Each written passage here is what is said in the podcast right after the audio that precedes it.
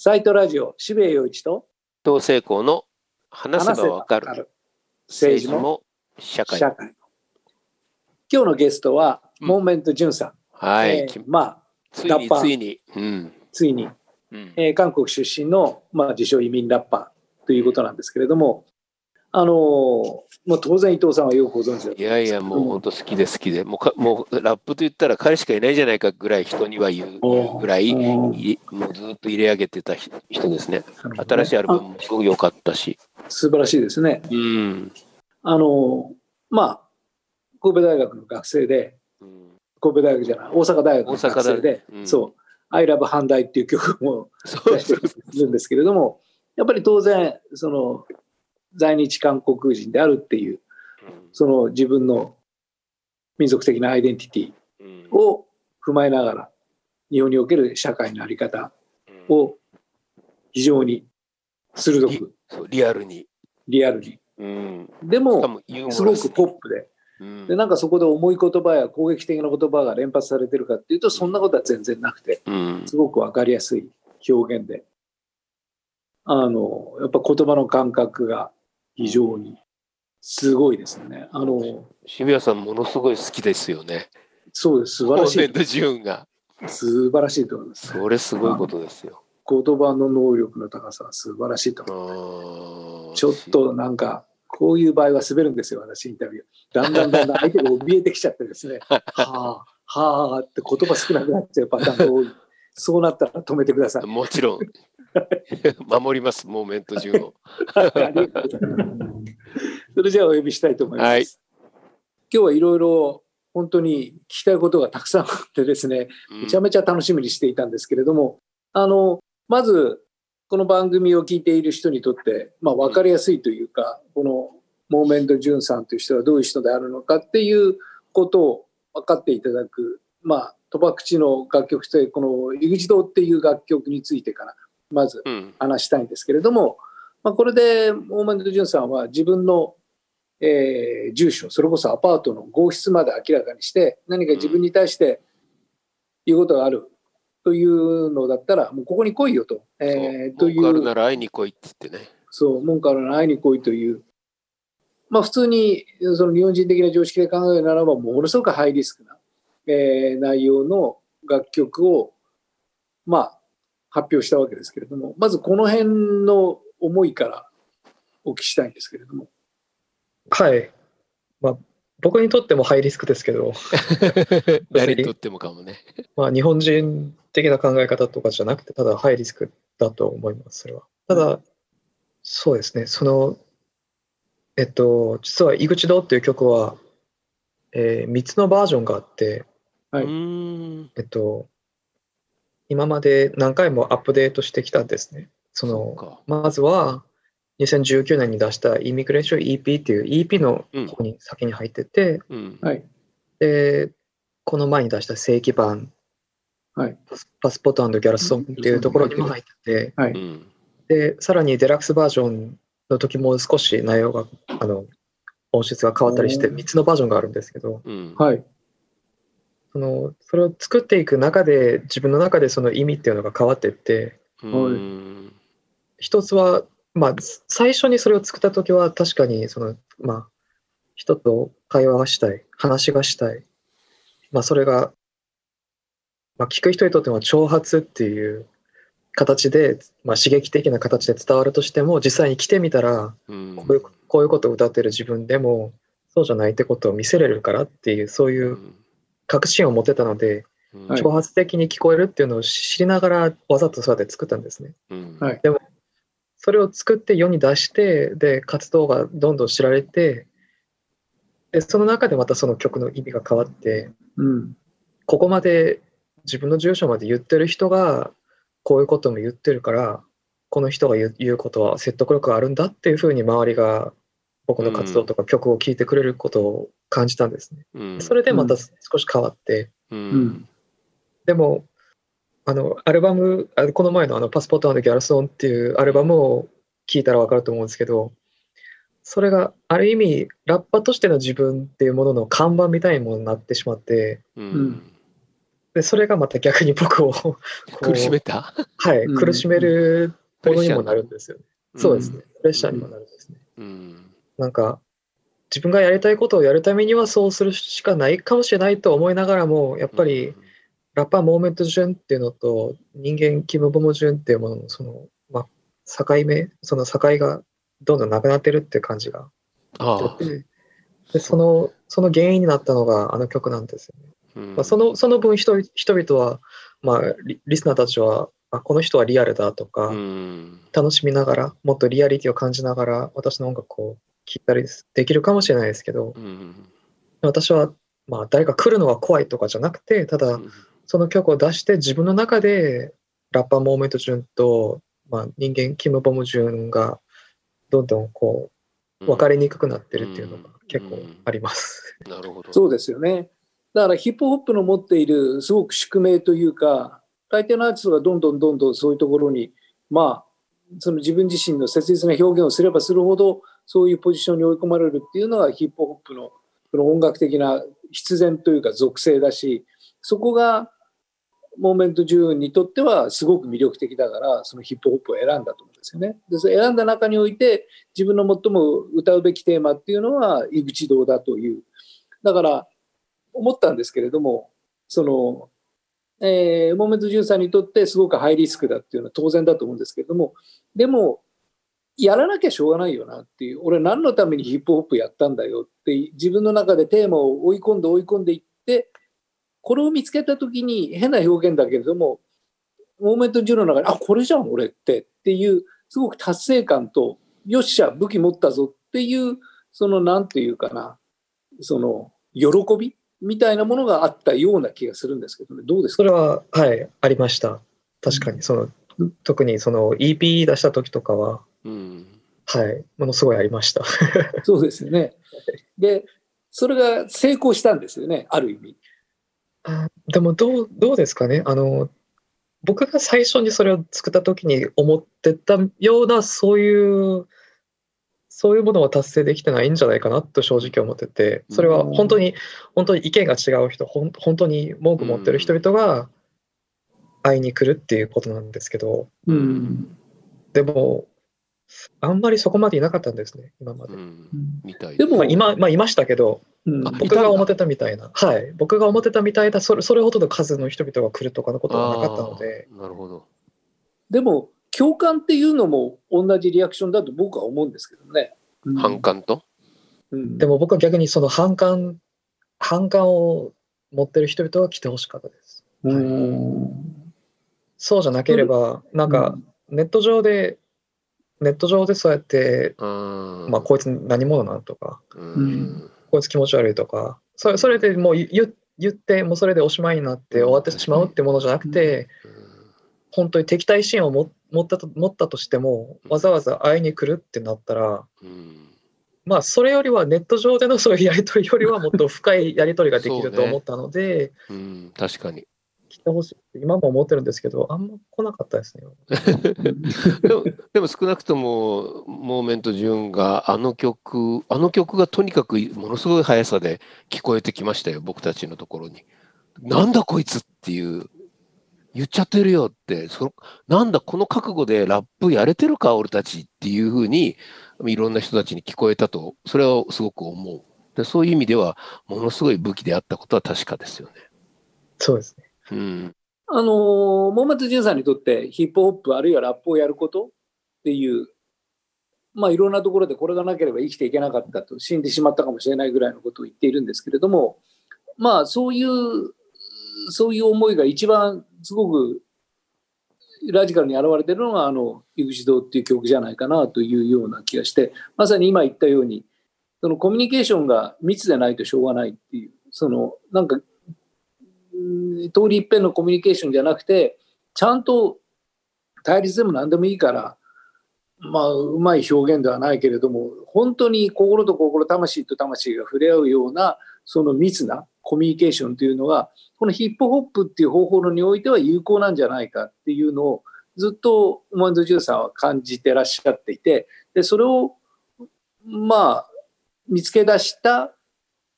楽曲だったような気がするんですよね。だからまさにその自分が生きているっていうリアルというのを、まあ、この曲によって獲得しようと僕はしたんじゃないかなという感じがするんですけれどもそれはまあそのなんか第三者だから適当なこと言うのかもしれないけども対立でなくても大丈夫だったんじゃないかこのリアクションの強さっていうことだけでも大丈夫だったんじゃないかっていう気がするんですけれどもそれはまだモーメント順にとってはまだそれじゃっていう感じなんですかね。そうですね。しかもそれをそれをやってしまった結果僕が犠牲したことを考えるともったいないなと思うんですよね。例えば、まあまあ、ある人々は、まあ、ここまで刺激的なことを言って、うん、ここまで言っちゃってるんだっていうところで、まあ、それが楽しかったりするかもしれないですけど、うん、僕からするとそういうことをやってしまったせいで、うん、まあ今の、まあ、実際に存在する日本語ラップっていうシーンの中の商,、商品として自分を売れるそういうチャンスを自分の手で奪ってしまったんじゃないかなと思うんですよ。なるほど。確かに。その、ね、その細かすぎて具体的すぎてっていうものは、まあ僕が、まあいいくら僕が、まあこういうヒップホップがかっこいいヒップホップだと思うとかそういうのはいくらあるとしても、まあ、まあ、現実として日本語ラップ今の日本語ラップシーンっていうところから見ると、うん、こいつは売りにくいって思われるんですよね。だからそういうことをか、まあ、そういうことをまあ覚悟してたのかどうかまだ覚えてないですけど、まあ、とりあえずそうやってしまったせいでそうなってしまったのにその結果として見えてくるのがある一部の人々だけのそういう反響っていうものだったらそれはもったいないな。はい、で本当に、まあ、殺しもうこいつほんまにまあしばきしばきに行くぞ。っていうそれぐらいの覚悟の人々がもっと来ると正直思ったんですよね。まあ、はい、でもそのその思いがアルバムにもは現れてると十分にポップでもあるものになっているのはなんかその出だしがそうであった。でも自分はそこに小さくとらわれたくないっていうような気持ちがすごく僕は伝わってきてあこんなに多彩なあの音楽で、まあ、ドラマみたいなあの、まあ、感想みたいなものも含めてね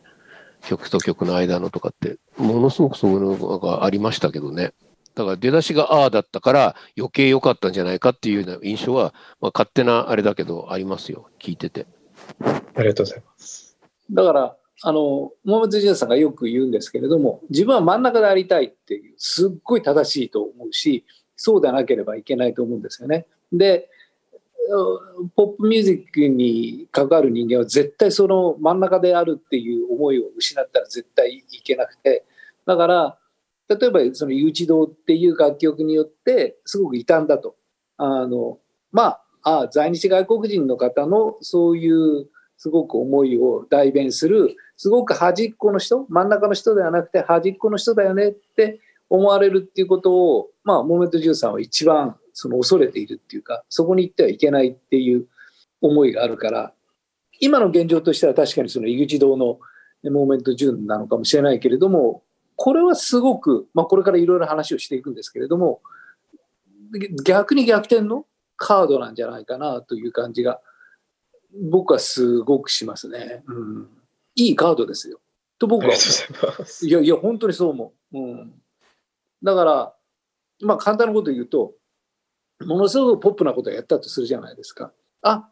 モーメント順って結局この売れ線ラッパーねって絶対思われないですからね。うん、そうね。絶対思われないですから、あの井口堂がある限り。くさびを打っといたってことだよね。だからた、ものすごくすごくシンプルな言い方をすると、左の楽曲を持っていると、いくら右に行ったって真ん中に戻されるんですよ。だから常にモーメント順が真ん中にいるっていうすごくものすごい武器だと思うけどね、うん、そう思いません？あそう思ったことはないです。思ってください。絶対武器ですよ、うん、と僕は思いますね、うん、あのそもそもなんですけれどもその日本語ラップということにこだわるその理由というのは、うん、モーメント順にとって何なんでしょう日本語ラップって聞かれた時にその他の他の選択肢が何なのかが知りたいですけどあの日本語ラップ、はい。例えば英語も喋れる。当然韓国語も母国語なわけですよね。で表現する言語っていうのはいっぱいあるわけで。でその中において日本語を選択したっていうのは何なんでしょうか、まあ、それは、まあ、僕は、まあ、いろんなところで言ってますけど、まあ、移民として日本で生きていく中で、まあ、それは日本社会が自分が住んでる国ですし自分が感じること自分が経験したことを聞いてほしいのも日本社会に住んでる人々だからで日本社会では、まあ、日本語が一番使われてるから だけなんですけど、はい、だからあれだと思うんですよね。そのまさに井口堂と同じでその今のリアルっていうのを体現する言葉としての日本語に対するすごいこだわり。で英語も韓国語も結局そういう自分にとって逃げになるっていうか違う表現になってしまうっていう。その母国語ではないけれども今の自分のリアルを表現するのは日本語しかないんだからその日本語と向き合うしかないっていう。まあモーメント13の中においてまあモーメント13さんの言葉だけど韓国から逃げたっていうその事実っていうこととその日本語ラップにすごくこだわるっていうことっていうのはものすごく強くリンクしているような気がするんですけどね。ただ僕はまあ単純にただ日本に日本で日本語で生活する人々が聞いてほしいからってだけです。はい。えっと今回他のはい、すいません。はい、言ってください。いやなんか他の言語でどうですかね。他の言語で表現したりするってこともまあいろんな人々からだって英語喋れるし過去語喋れるしって言われても正直ちゃんとやったことがないんで。ででもあるよね曲によってはね。でも高校生まあ高校生の時に英語で書くとか、うんうん、韓国語で書くとかってことはありましたけど、うん、でも人々にそう自分の身内じゃなくて、まあネネネットを通してでも、まあ、現場を通してでも、全然知らない人々に自分の曲を聴かせててそれで、まあ、まあ商売をするとか エンターテインメントとして成立するとかっていうのは日本語でしか 逆に英語喋れるし韓国語喋れるしってことが英語でしか書けるし韓国語でしか書けるしってことでもないなって最近正直ちょっと思って、はいまあ、なんだかんだ言って、まあ、10年間日本語で書いてるんで、他の言どの言語で書いたよりも日本語で書い書いてる時間の方が長いんですね。なるほどね。はい、一番表現する道具として一番使いやすいというそういうことっていうことですかね。まあ慣れてると思います。使いやすいかは分かんないですけど慣れてると思います。やっぱり。はい、あのー、まあパスポートギャルソンというアルバムが出てでまあ、一部にはものすごく強い反応があったんだけれども想定したモーメント順として想定したリアクションには届かなかったという発言をなさってるんですけれどもそれはどんな感じなんでしょうか？あヒップホップヒップホップシーンの中の反応っていうものが、まあ、やっぱり少なかったなっていうところが、はい、そういうそういうのが結構ありました。うん。具体的に言うとどういうものを想定してたんでしょうか？うんまあ名前を言うのは難しいと思うんですけど例えばまあいわゆるヒップホップシーンの中の日本語ラップの中のゲートキーパー的な人々からの反応とか、まあリスナーは、まあ、僕知名度はそんなた、まあ、知られてないっていうのは知ってるんで再生回数とか、まあ、リスナーとかからはそんな、まあ、反応はそこまで期待してなかったんですけどせめて、うん、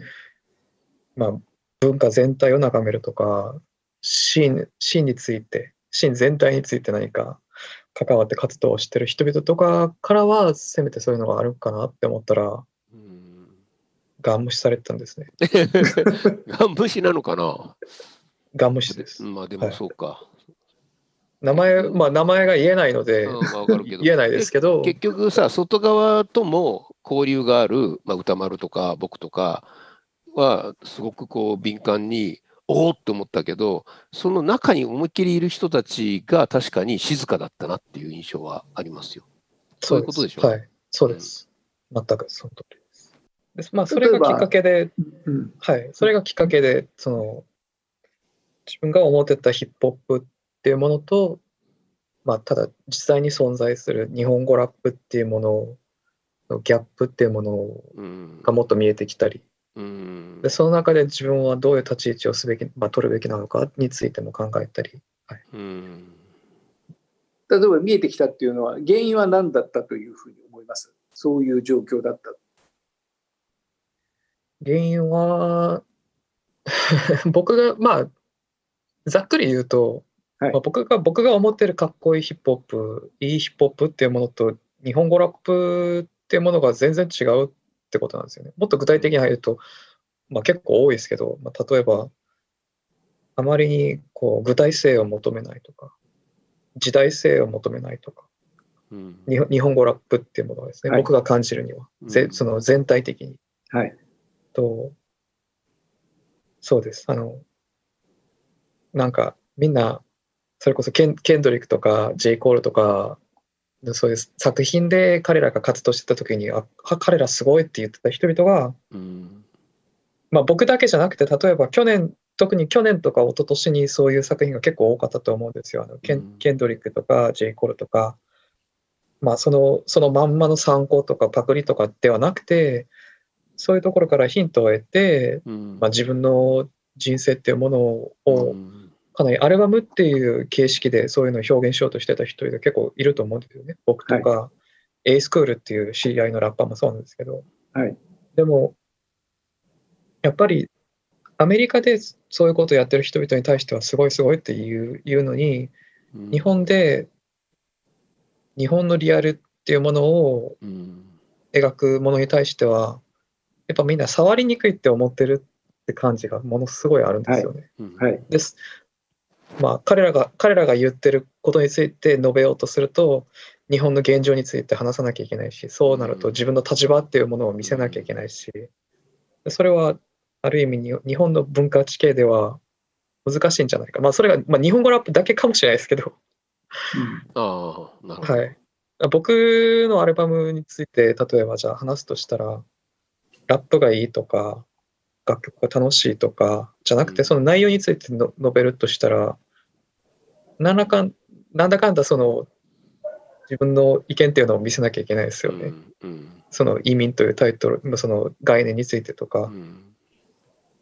移民移民国家としての日本それともまあ外国人に対して差別についてとか。うん。でそういうものについて正直みんな話したくないから、まあ、無視するんじゃないかなって思うんですよ。うん。まあ。うん。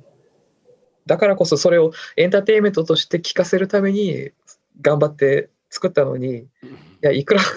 いくらそんなことやったって意味ないんだって正直簡単にいやそんなことはないよ。響いてるから。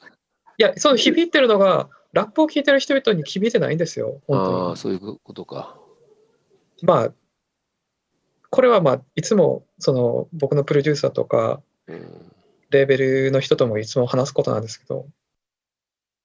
そのジャンルファンそれともヒップホップっていうジャンルっていうものに僕が僕だけがなんかこだわってるって気がするんですよねものすごい。うん。僕のチームの中でも。もちろんみんなヒップホップ好きですしラップ好きですからこのやってますけどそこそのヒップホップシーンからのその認認定じゃないですけどそことの交流とかその一員としての資格っていうものに僕はものすごい気にしててそういうもの。をでそうじゃなくてもいいんじゃないの？だってヒップホップシーンっていうものはラップシーンっていうものは狭くてあなたは実際にそこよりもっと広いところ実際の日本社会とリンクしてるからって言われても僕はヒップホップっていうものの力が欲しいといつも思うんですよね。だからそこを見ることを諦められないっていうのが、ん。はい、なぜそこまでこだこだわるんでしょうか？そのレガシそのヒップホップっていうもののレガシーを自分は受け継いでるんだと思うんですよ。うん。だからそういう人々その僕の前の人々がやったやったやったことを参考にして同じことをやってると思うんですよね。それをうん僕の環境に合わせて時代に合わせてそれをアップデートしてやってるだけで全く新しいものじゃなくてそのレガシーだと思うんですよね。うんただそのレガシーを見てもらってでそれをまた受け継いでほしいのにうん今みたいな感じだとラップ全然聞いてない人だけがうん僕の音楽すごいって言うんですよ。ラップ本当にラップ好きの人々はまあ、無視するかその扱いにくいって思うから 言及するのを避けるんですよね。うんでもそうなると僕が話してる内容っていうものと僕が愛してるそのアートフォームっていうものがなんか分離され分離されて理解されてる気がするんですよね。うん。でそうじゃなくてそれが一緒なんだよって。うん。ラップってものと俺が話してる内容っていうのはそれはそのラップってもののヒップホップってものの誕生から一緒にあったものなんだ。うん。くっついてるものなんだよって。それなんなんでそれを分けようとするのってうん。思うんですよね。だから、まあ、僕が、まあ、ラップラップは知らないけど Moment Joon は聞くとかもう嬉しいですけど、まあ、それはそれでもちろんずっとあってほしいですけどラップを聞く人々があそっか。俺らがかっこいいと思ってた Biggie、2Pac、Kendrick、J. Cole。っていうラップはこういうもんだったんだって。そこでうん。認めててそこから日本語ラップっていうものを変えていきたいんですよね。日本語ラップじゃなくて日本ヒップホップに。うん。じゃなければた、まあ、まあそこで僕がいつもそのジャンルを日本語ラップと日本のヒップホップっていうものは違うっていうのもだからであって日本のヒップホップ日本日本語ラップっていうものはそうヒップホップっていうものが持っているそういうレガシーっていうものからかなり離れてる気がするんですよ。うん。意識的にやってるのか無意識的にそうなってしまったのかわかんないですけど。うん。だからそのレガシーっていうものを続けていくためにも日本語ラップ、まあ、ラップラップを聞いてる人々にもっと聞かれないとっていうのはいつも思っていや、すごくよくわかりますね。だから、その、まあ、レガシーっていうか、まあ、そのヒップホップっていうものが、結果伝統という形になってるけれども、そのもともと何のためにあって、ななな何を目的というか、うん歌われ、パフォーマンスされているっていう、そのそもそも論がないところで語られちゃうと、すごく宙ぶらりんな気分になってしまうし、その、そこの、なんていうか、なんか足をちゃんと踏まえたところできっちりやっていかなくちゃいけないんだっていう、すごくよく分かっていて、あの、すごく非不感覚的に分かる。例えば、ルーディング・マイ・ラブっていう曲あるじゃないですか。それはまあ、はいある意味、そういう状況に対する苛立ちみたいなものが、僕は歌われている感じがするんですね。うんはいだから、まあ、これ受けてるんですよね。だから、そういう共感というものを、じゃあ、そのヒップホップシーンじゃない人がこの「リズング・マイ・ラブ」を聞くことによってヒップホップ的なレガシーを感じ取るっていうそういう回路だって僕はあるような気がするんですよね。例えば僕なんかそのいわゆるヒップホップヘビーユーザーではなくてロック畑の人間だけどもだからここで何かっていうと青空っていうところで唐突に青空が出てきてそれで希望を語られたんじゃたまったもんじゃないよねってあそこで爆笑しちゃったんだけどやるなモメントっていう あれはすっごいヒップホップの武器だよね。うん、だそれは正当に打たれて正当に当たってるわけですよ僕、うん。ということなんじゃないのかなってむしろそれがレガシーなんじゃないのかなっていう気がするけどね。どうですかね。そう言われてもって感じ。まあ、でも、まあ、それは本当にあると思います。そのラップを、そのラップ村の中にいない人から、むしろ、いや、あなたがやってることこそがヒップホップでしょって言われるっていうのは、うん。で、それは、そういう人々が理解してるヒップホップっていうものに、まあ、僕がやってるのが近いからかなとは思うんですけど、うん。うん。じゃあなぜ日本語ラップからはこんだけ、あの、こうもうこういう沈黙しかもらってないかっていうのが、でさらに知りたくなるんですよね。そうだね。それにはいっぱい重層的な理由があると思うんだけども、あの、70歳のじいさんが言ってると思って聞いてもらいたいんだけど、だってまだファーストアルバムじゃん。う んまあね。それは時間かかるよ。う、うんんで、むしろちゃんと結果を出してるような気がして、ですごく面白いなと思ったのが、次のアルバムの話をしていて、それが最高で、あの、まあ、今言ったように、すごく状況に対する絶望はあるのかもしれないけれども、次は、まあ、仮タイトルなんでしょ、ホープマシーンって。そうです、はい。だから希望が重要だってうんモーメント10は言ってるわけですよ。で、だからその希望を語るホープマシンを作るんだけれども、そのホープとマシンっていう、もうおよそなんかど両立しない言葉を両立させているこの言語感覚がすごくてあの本人を前にそれの解説しても意味ないんだけど一応否定されてるみたいな解説するけども まあ希望って作りにくい。でまあモーメント・ジューンは希望を語るっていうことがすごく大変だと。でも希望は絶対必要だと。でもとにかくその気合とかなんとかで希望を語ってもしょうがなくて希望を作る機会ある意味システムによって希望を作るってことによって希望をしっかり設定していくっていうメソッドというか方法論というかそういうものをいろいろな物語で書いていくまだできてないんでしょうけれどもという発想そうは言いながらすごくタフなんだよこの人。うん、オープマシンってよく考えたよねって感じがするんだけどまあ僕からするともう皮肉が100%なんですけど、このホープマシンっていうのは。2つの、自分の中では2つの意味があって、まあ、それこそ機械的にその希望っていうものを作らなきゃいけない立ち位置にどんどんなってるんだなって思うんですよね。はい。はい。まあ、まあ、それこそもっと知られてるアッパとかと比べると、まあ、ファンの数はそこまで多くないとしても、まあ、わかんないです。もう比べたことは、まあ、比べることもできないと思うんですけど、まあ、せめて僕の音楽を聴いてる人々から、すごいこう期待されて、いろんなものを、そうですね。まあ、そういう人々の希望っていうものを僕が預かってるっていう気がするんですよね。ねうんうん、なので、純粋にまあそういう人々をただ傷つけたくないっていうのがあるんですよ。なので、まあ僕自身は、正直希望も何もないですけど そういう人々を傷つけたくないっていう思いから希望っていうものをまた作らなきゃいけないんだ自分から機械的に。それがないかもしれないし嘘かもしれないけどどうにかして作らなきゃいけない。っていうのとまたもう一つはその希望っていうものが商品として商品としてどうやって消費されてるかっていうものずっと考えてて、多分僕の、まあ、手のひらとかが好きな人々も、そうですね。まあ、それを聞いてから実際に何かを変えるとか、そういう行動までつな,、まあ、つながることをもちろん僕も、まあ、夢見て書いたり歌ったりしてますけど、うん、自分自分の中のこうペシミズムペシミストはいやみんなそれですっきりするだけで結局何もしないからって 正直ずっと 思っちゃうんですよね。でそうなると、まあ、希望っていうものも結局商品ででそれで気持ちよくなったりそれですっきりしたりそれで何かが解消されるっていうそれそれだけがその目標かもって思っちゃうんですよね。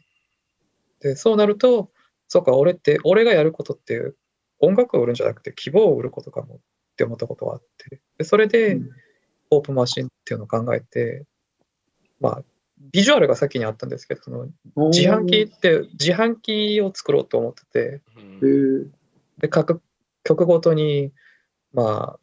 その、まあ、飲み物とか、何かもう自販機で、自販機で買える何かのそういうなんか商品として、そのビジュアライズして、それで実際に自販機を作って、それをまあジャケットにしたり、まあ、実際にそのお金入れてその商品がもらえるとかそういう仕組みまでややってみたいなって勝手に思ってて まあできるかは分かんないですけどそれで、はい、ホープマシンっていうのを考えてるんですね。かなりシニカルですよね。でも でもでも本当はまあこういう言い方されると嫌かもしれないけれども希望の人だと思うしやっぱりあの手のひらっていうのもやっぱ代表曲として受け止められていてライブでみんなやっぱり手を挙げるじゃないですか。うん、でそれはまあそれを見ながらモーメント中はあどうせこんなことやってたってさ絶対思ってないよね。その高揚感があるよね、うん。そこはリアルだと僕は思うんだけどね。そうなんですけど、うん、そうまあその瞬間はそうなんですけど なんかそれがあの僕のプロデューサーがまあ僕のバック DJ も一緒にたまにあったりするんですけど、一応アルバムの全ての曲をプロデュースした人で、はい、その手のひらっていう曲を初めて歌った時、うん、バック DJ してたんですけど、それ終わってから僕に、いや、あれ怖かったって言ったんですよ、手のひら。あの、モールっていうイベントで、ものすごい、まあ、2、300人ぐらいがものすものすごい反応でしたけど初めて歌った曲だったのに。はい。でそれに対して怖いって言っててで僕はそのこうまあそのなんなんでしょう。それで盛り上がってたんでその興奮っていうのがまだなくなってないうちにそれを聞いてうんでそこで気づいたんですね。あそっかこれって危ないかもしれないって。だから、まあ、自分の中でバランスを取るっていうのを、まあ、意識的にやってるわけじゃないですけどやっぱ怖いんですよ。うん。うん。その手のひらももそうですし何かその、まあ、座談会とか インタビューとか何かに出演してなんか新しい日本その変わっていくもっといい方向に変わっていく日本を代表してませんか？みたいなそういう 捉え方で映ったりするっていうのがものすごい怖いんですよね。うんうんそれは答えられないって思うんですよ正直。うんうんその実際の変実際の変化っていうものは僕は絶対に見せないですよね。その社会がどうやって変わるとか。だからそれを、まあ、社会を変えれるその原動力力っていうものだけを提供するだけででもそれがまたひょ、まあ、下手したらさっき言ったみたいに本当に何かの実際の変化につながるんじゃなくてそういうものを望んでるけど結局行動しない人々の自己満足とかそれで解消するための商品として終わっちゃうかもしれないっていうのをずっと思ってるんでうん。だから気をつけたいってずっと思ってうん、まあそういう目線を持つことはすごく大切だけれどもでも僕は一番重要なのはその高揚感を信じることだと思うしそのための言って自分でも言ってるけれどもその道具はポップミュージックだと思うし、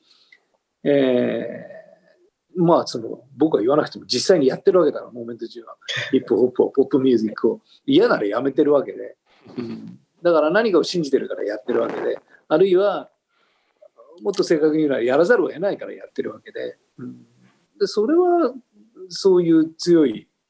なんというか希望が基本的にはあるんだと思うんですよね。だから絶望は希望がないかない限りそのし生まれないわけで何も希望しなければ絶望もしないわけでだからまあ一対なわけで当たり前だけども。それはままさにその通りだと思います。あの えっとそのデラックスアルバムにも一応声を入れてるんですけどあの詩人のキム・シジョンさんはいにお会いした時にそれを感じて僕もあの詩人あのキム・キムさんも、まあ、シニカルっていうか ものすごいシニカルですし話してると分かったんですけどキムさんは1950年から日本に住んでいらっしゃるんですよ。で話してみるとどうやって日本がいい方向に変わったかっていう話よりよりはどんだけ辛くて今もどんだけ辛いっていう話ばっかりなんですよね。で僕もそれは全く同じででも客観的に考えるとキムさんが住んでいらっしゃったその1950年代と今の日本は絶対に変わったわけで、はいもまあ、少なくともあるある部分ではいい,、まあ、いい方向に変わったはずなんですよね。はいそう思うとあそっか俺が俺が思ってこう抱いてる希望っていうものは俺の目では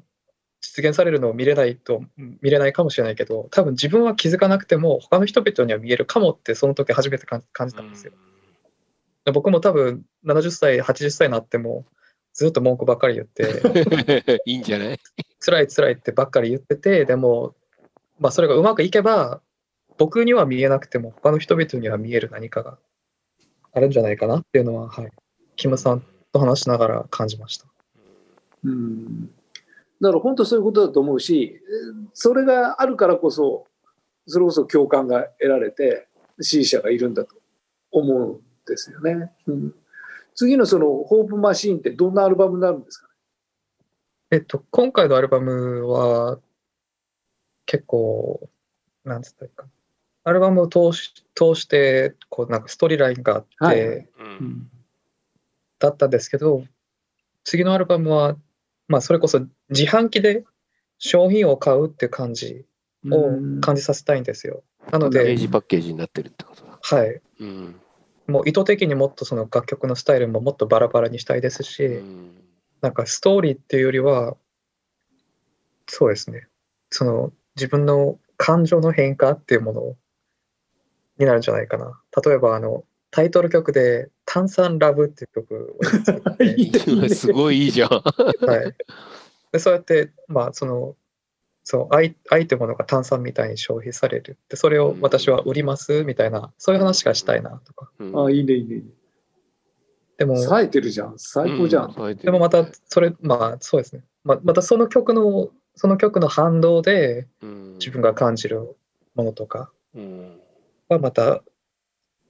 うん。まあ、まだ言えないですけど、ほまあ、うん。他の曲でまた。そう。だからストーリーラインっていうよりは感情の変化。その商品商品というものを売売ってで売る時の気持ち売られた後の気持ち。それを作らなきゃいけない時の気持ち。あのものについて、はい、話したいなと思います。すごい楽しそうじゃないですか。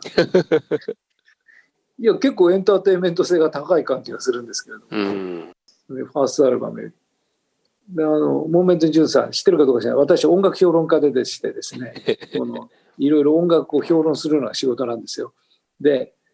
モーメント・ジュンを聞いて思ったことをちょっと言うんですけどもあのすごく言葉から何から素晴らしくて。でトラックもすごくソフィスケートされていいんですけれどもあの一つ思ったのは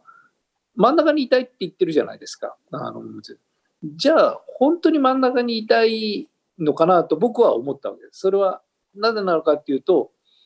その歌メロというかフックがすごく上品なんですよ。でそこでそのなんかもうとりあえず目の前にいるやつらだけはとにかく掴んでやるぞっていうそのエモーショナルなメロディーラインというのになんかこういかないっていうかその寸止め感があるっていうかだからそこがもっと欲しいなという気が非常にしましたね。でこう真ん中をなんか逃げてるじゃんこれっていうそういう印象があったんですけどどうですか？でもそれはただ僕の能力能力不足です。メロディー、メロディーにめちゃくちゃ弱いっていつも思ってて、はい。ラップばかり聴いてたからそれは仕方ないかもしれないですけど、そ それはダメですよ。それは言い訳ですから絶対作るだってあれだけのトラックとあれだけのフローができてるんだから絶対メロディーも作れると思うんだけども、そこでなんかこれ下品だよなっていうなんかがあるような気が僕はしているんですけどね。うんここまで言っちゃっていいの？俺っていう。さっき言ってたそのこ怖いって言われたことに対する春巡みたいなことってやっぱりこういう時あると思うんですよね。僕もなんかものすごく客が盛り上がってるような時に宗教みたいだったって言われるともう一気にその能力を 一回封じなきゃって思うけど本当は宗教だったりその宗教じゃないものだったりの振り子を大きくしていかないとやっぱり影響っていうかまあその音楽とか、まあ、文学もだけどそういうものの魅力を本当には味わえないんだろうなとは思うんでそそういうところはがもう、まあ、なんとなく僕はちょっと自分のことで思いました。モメント中メロディーくれよ俺にっていう感じ。約束して絶対それでブレイクスだから真ん中行こうよ真ん中。やっちまえ。真ん中行きたいって言いながら真ん中狙ってねえじゃんっていうのは正直俺は思った。そうですね。いや、うん、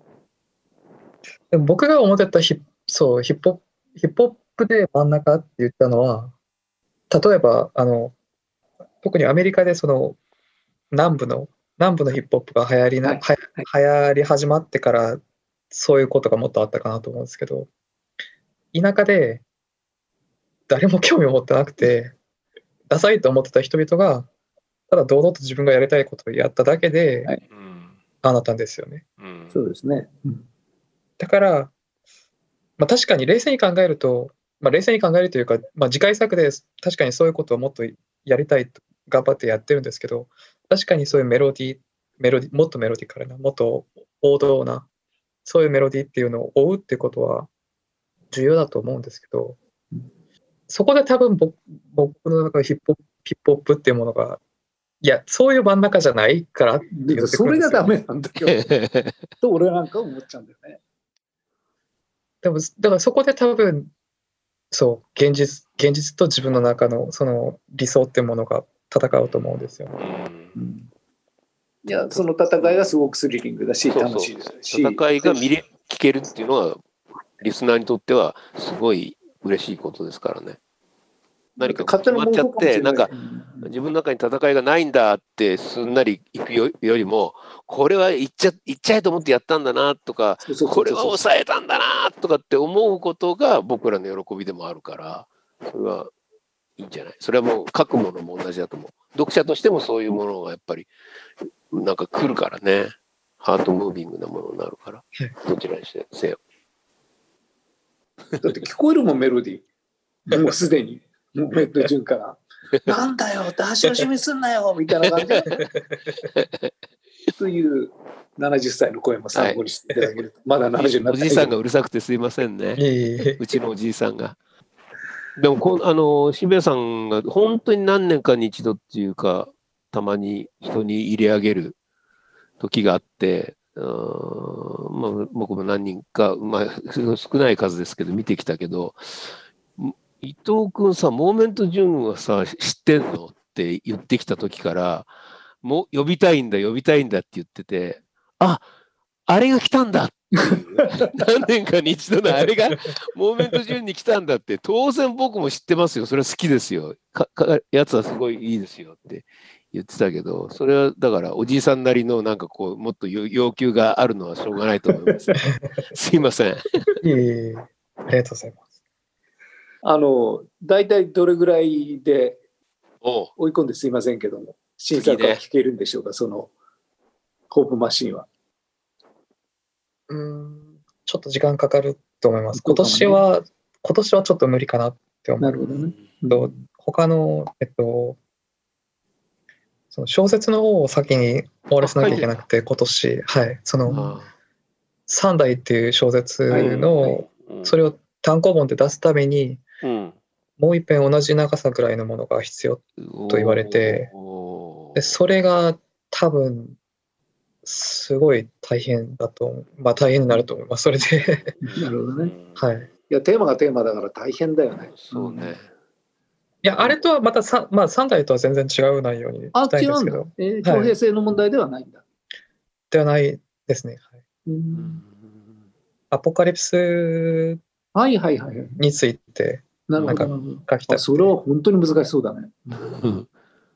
うんまあ、自分のアポカリプスについてなんですけど、まあ、えーはい。っていうものについて書きたくて、ちょっと。うん。はい。であと、その、ささっき言いましたみたいに、その、本当に自販機でやってみたくて、ただ音楽だけ作るんじゃなくて、今回は、うん。で、そうやって、まあ、自販機とかそういう音楽以外でも楽しめる、うん。そういうところまでつながってほしいなって思って、でも、それが多分、まあ、予算の問題だけじゃなくて、多分、うん時間がはい。うん。頑張って今、その、その、えっと、自販機、その製造、うん。製造会社とかうん。そうだね。問い合わせしたりしてるんですけど、なかなか、どんなものだったら出せますかとか言ってね。そうですね。はい。お願いだからあの小説と音楽だけに集中してもらえないでしょ それは誰かに任せて。そう。私残りの人生そんなに長くないんで早くやっていただかないと困るんですけど。よろしくお願いします。何よりあれが、あの、ホープマシンの締めが見えてこないのが、うん。ああなるほどね。そうだね。そうだね。そうだね。そうだね。うん。そうだね。前のアルバムの場合は、手のひらっていうものがでもそうだね。うん。あったからアルバムとして OK じゃあこれで出せるって思ったんですけど今は他のアイデアはいっぱいあるんですけどうん。アルバムの締めが正直自分に見えてなくて、うん。すごく難しいよね。うん。はい、だからシニカルアルバム全体でそのシニカルな話をしたいのにじゃあそういう話をした上でうん。最終的に私が伝えたいことは何何なのかが正直わかんないというか。うん。それ小説を書くといいんじゃないですか。と思います。自分の中に入りますもんね。いや伊藤先輩の言葉はすごく いやいやいやいや。参考になると思います。はい。え今日はどうもありがとうございました。あのなんか作業が進捗したらその都度で出ていただいてチェックを入れたいなとお願いしますねでもし。てください。頑張りますありがとうございます聞かせてください。今日はどうもありがとうございました。うんありがとうございましたそれでは。